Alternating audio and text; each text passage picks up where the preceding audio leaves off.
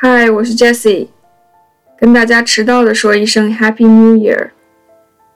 我知道这个问候真的很迟，但我自己是一个有时候太过随性的人，说白了就是懒，所以节目更新时间也是特别随意。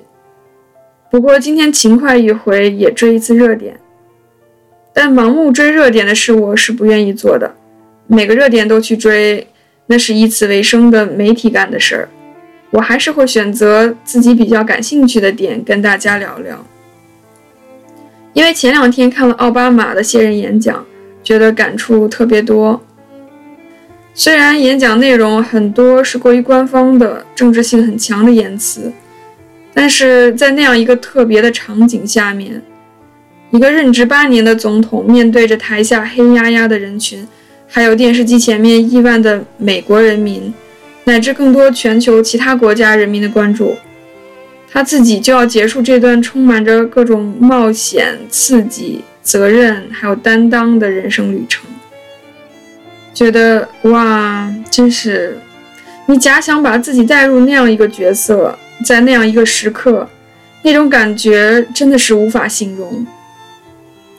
我把这段视频反复看了好几遍，有时候不去仔细听他讲的内容，只是单纯感受那种氛围。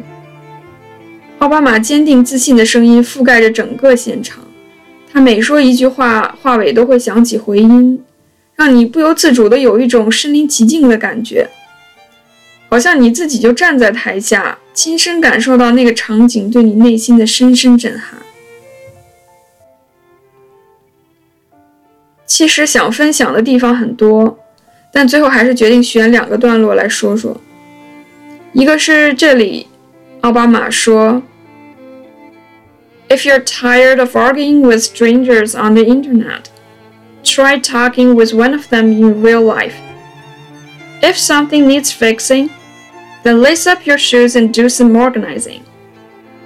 If you're disappointed by your elected officials, grab a clipboard, get some signatures, and run for office yourself. Show up, dive in, stay at it. 我们总是习惯于对别人的所作所为指手画脚，在网络的虚拟世界跟陌生人妄加撕扯。觉得别人在某个位置上做的不称职，事情做的不够漂亮，那么，请你停止评论，走出虚拟世界，自己站出来，自己去争取那个位置，做出更漂亮的成绩。否则，你根本没有资格去做任何评论，也没有资格对别人做的事情表现出不满和失望。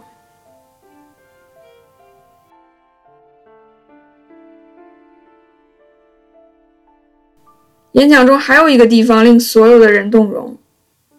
奥巴马提到他的妻子 Michelle，他说